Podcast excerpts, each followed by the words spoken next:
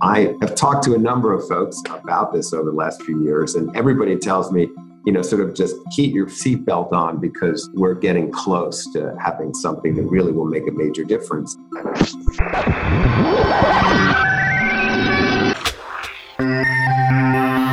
Hello, everyone, and welcome to Connecting ALS. I am your host, Jeremy Holden. Last week, the FDA approved an oral formulation of the drug edaravone for the treatment of ALS. It was a key step in optimizing current treatments as the decision will allow for greater ease of use while also making edaravone accessible to more people. As regular listeners are aware, optimizing current treatments and care is one of the keys to making ALS a livable disease, while researchers continue to look for ways to cure and prevent ALS. And that speaks to another key finding new treatments and making them available and accessible to people who need them. That's why a looming FDA decision on whether to approve AMX35 for use is so important, a decision that is expected sometime in June. And given that approval is not guaranteed, the community still has time to tell FDA that people with ALS deserve access to safe and effective treatments now. For more on that, go to als.org slash email the FDA. That's als.org slash email hyphen the hyphen FDA. But all of this points to the promise of ALS research. The focus of this week's episode is we continue to celebrate ALS Awareness Month. Since its inception, the ALS Association has committed a little more than $200 million to research around the world. 120 million of that commitment has come since the ALS Ice Bucket Challenge. In fact, everybody who took the Ice Bucket Challenge played a role in bringing AMX 35 to the brink of approval, as it was one of the first drugs funded with Ice Bucket Challenge money. A few weeks ago, when we talked to Dr. Matthew Kiernan, the recipient of the 2022 Sheila Essey Award for ALS Research, we talked about the increase in interest in brain research since Dr. Kiernan first entered the field. The same could be said about interest in ALS research in recent years.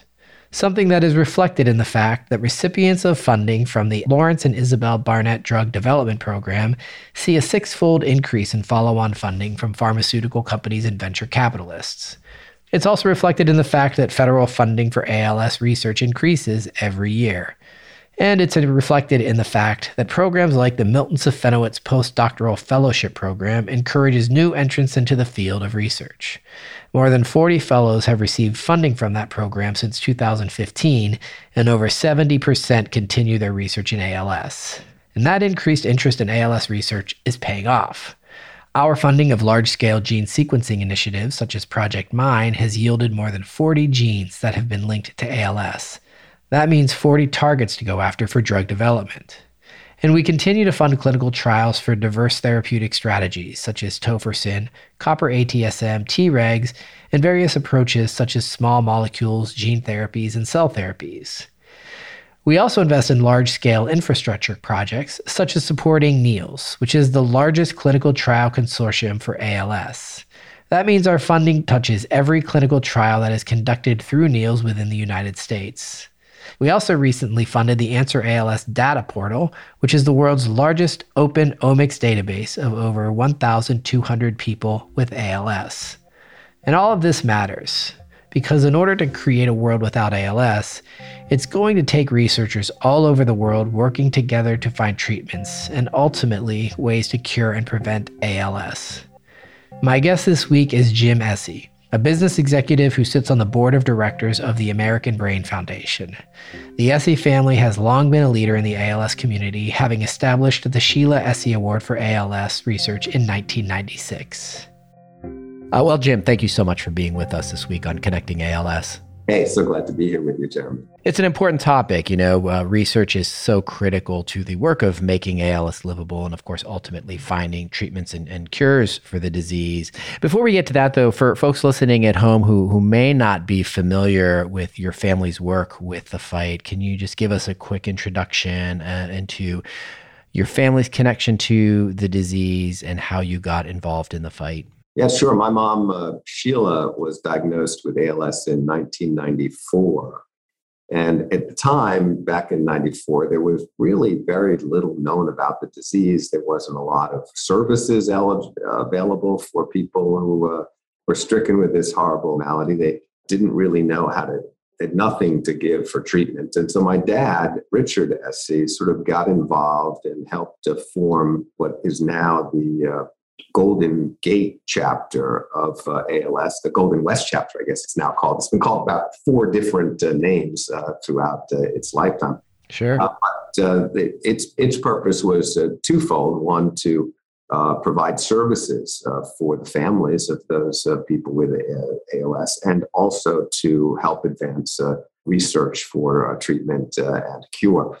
And um, as my dad sort of got into this uh, with uh, ALSA, he uh, realized that there weren't a lot of researchers who were jumping in to do ALS research. It was a sort of little known disease. There wasn't a lot of publicity about it. And he thought if one could establish an award for a top researcher on an annual basis, that might spur interest among other researchers to sort of get involved, maybe use those ideas that they uh, learned from a particular researcher and add on to those and come up with even better treatment or cure options. And so he formed, uh, in my mom's honor, the uh, Sheila Essey Award for ALS research. And we're pleased that every year we uh, donate uh, $50,000 uh, to support this award and have had uh, some incredible recipients of this award over the years. Uh, and I think have helped stimulate thinking on the best ways to approach uh, the challenges to come up with a cure. Well, and we had the great honor here on Connecting ALS to talk to uh, Dr. Matthew Kiernan, the, the recipient of the 2022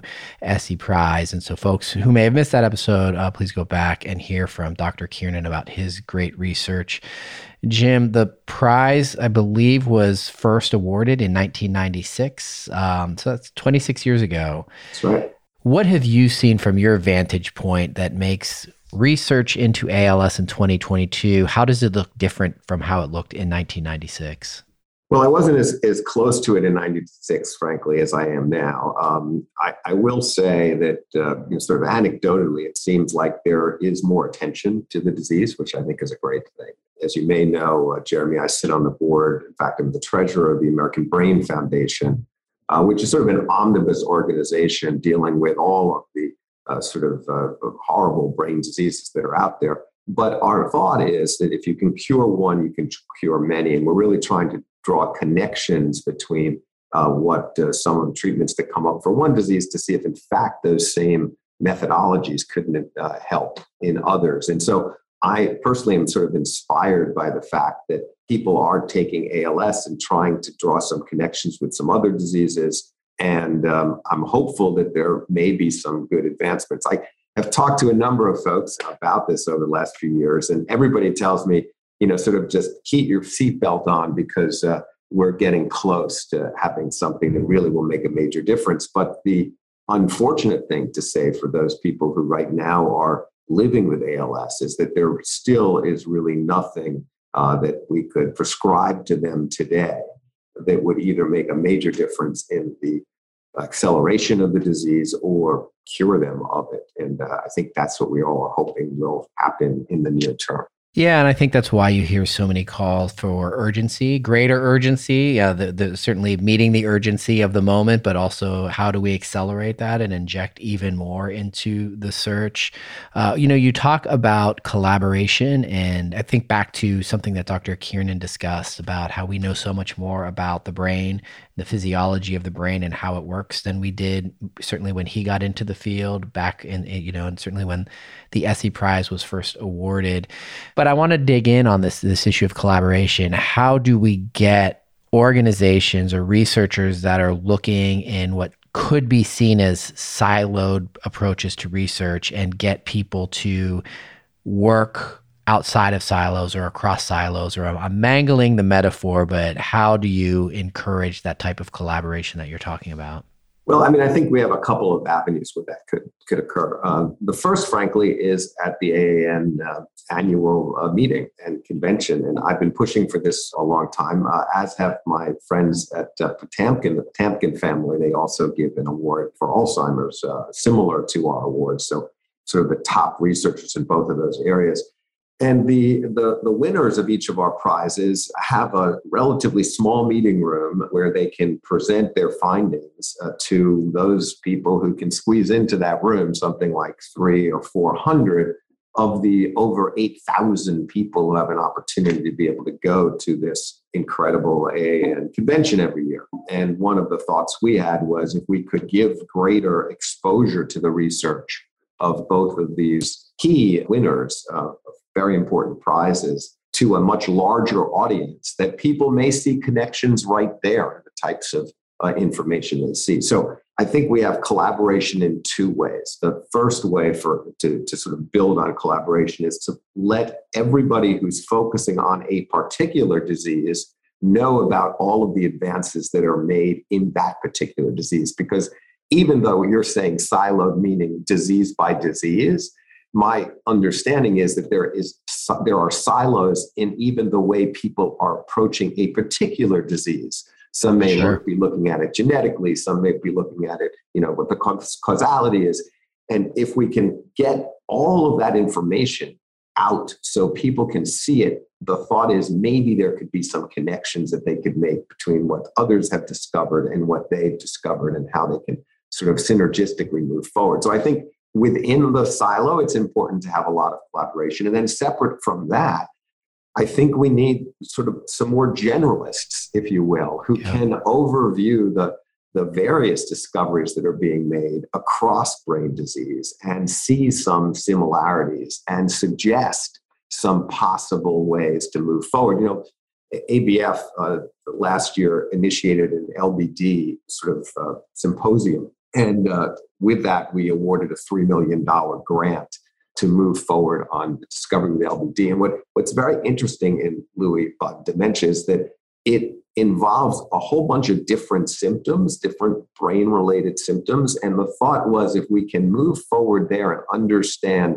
symptoms that exist there, that maybe attacks three or four different types of diseases of the brain, the information that we glean there will be helpful for each one of those areas. And so I think more of that kind of collaborative grant approach could also help build those connections you were talking about from the different uh, aspects of brain disease to sort of try to find out similarities and move towards treatments or cures that could be cross cross brain, if you will, and, sure. uh, and help uh, more uh, than just one particular disease you talked about how people have been telling you, stay tuned. We're close. Something we're close to change. We're close to something meaningful. What gives you hope aside from very very very brilliant people who are up to their elbows in this stuff, but what gives you hope that that is in fact where we are and that, that we're getting closer to that horizon that always seems in the distance? Right. I mean, blind faith, maybe. Sure. Uh, I, I, think you're right that one of the big reasons one can be hopeful is that some very, very smart people are putting attention to it and saying, based on their you know decades of work, yeah. they feel they're closer now than they've ever been. Is some of that aspirational? Maybe. But you know what? Sometimes you need to have researchers have that that expectation that they're that close to success because right. that drives them. Imagine working on something year after year after year and still not solving that problem, right? I mean, I get upset when I do Wordle if I can't, you know, figure it out in, you know, three tries.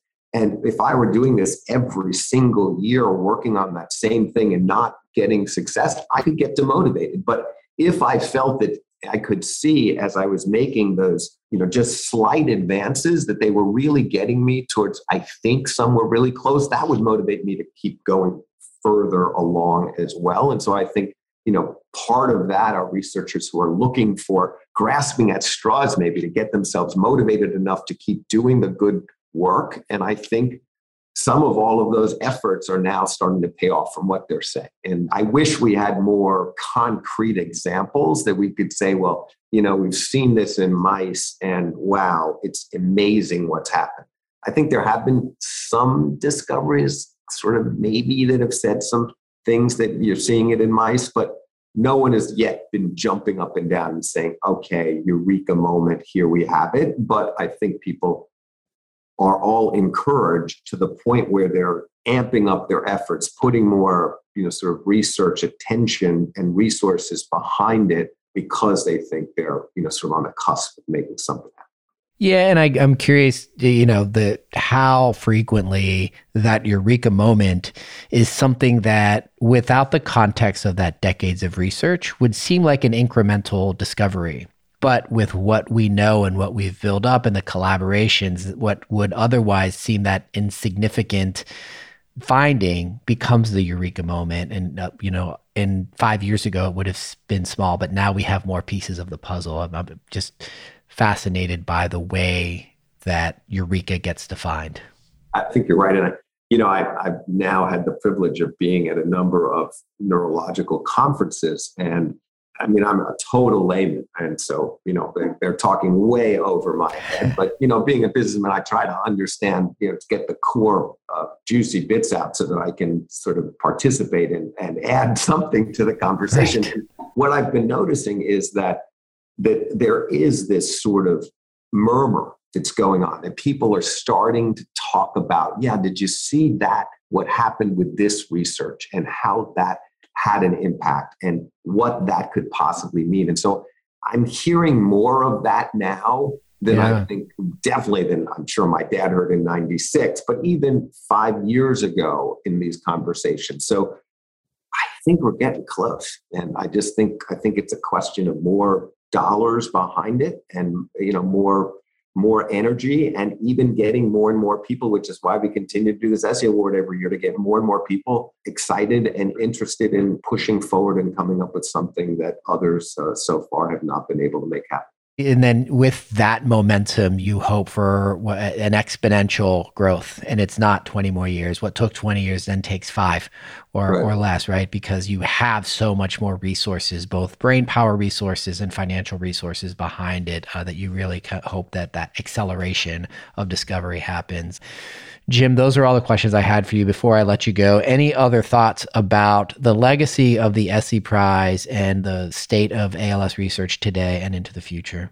Well, I can say my sister Tina and I, um, you know, are, are committed to following along in, you know, sort of the initiatives that my parents started. Um, my dad was, uh, I, I'm, I'm proud to be following him on the ABF board. He was on the ABF board before I was and felt that, you know, it's sort of our family should be giving back because uh, uh, you know sort of the ALS community has been so good to us. They were so supportive to my mom during the 10 years that she battled the disease, which is a long time for people with ALS. It's normally a much less, uh, unfortunate for that person, less lifespan. Um, but she was uh, treated by a number of uh, really special folks, and uh, we wanted to sort of make a difference and give back. I think generally for ALS research, I think, uh, you know, as I said, I think it's at a tipping point.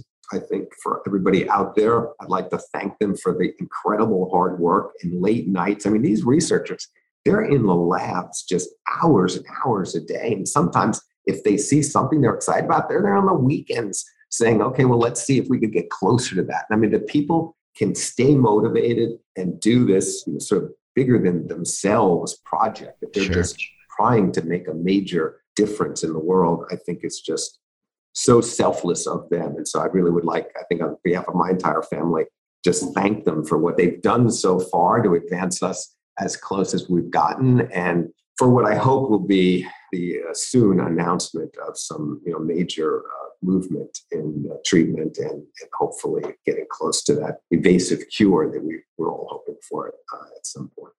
Well, selfless is the right word for it. And I uh, want to thank you for your selflessness in giving us your time this week and all that you do for the fight against ALS. Uh, Jim Essey, thanks for being with us this week. Hey, my pleasure, Jeremy. Thanks for having me on. I want to thank my guest this week, Jim Essey, and thanks to all of you for listening. If you liked this week's episode, share it with a friend. And please find time to rate and review Connecting ALS wherever you listen to podcasts. It is a great way for us to connect with even more listeners. Our production partner for this series is Citizen Racecar. Post production by Garrett Tiedemann, production management by Gabriella Montequin, supervised by David Hoffman. That's going to do it for this week. Thanks again for tuning in. We'll connect with you again soon.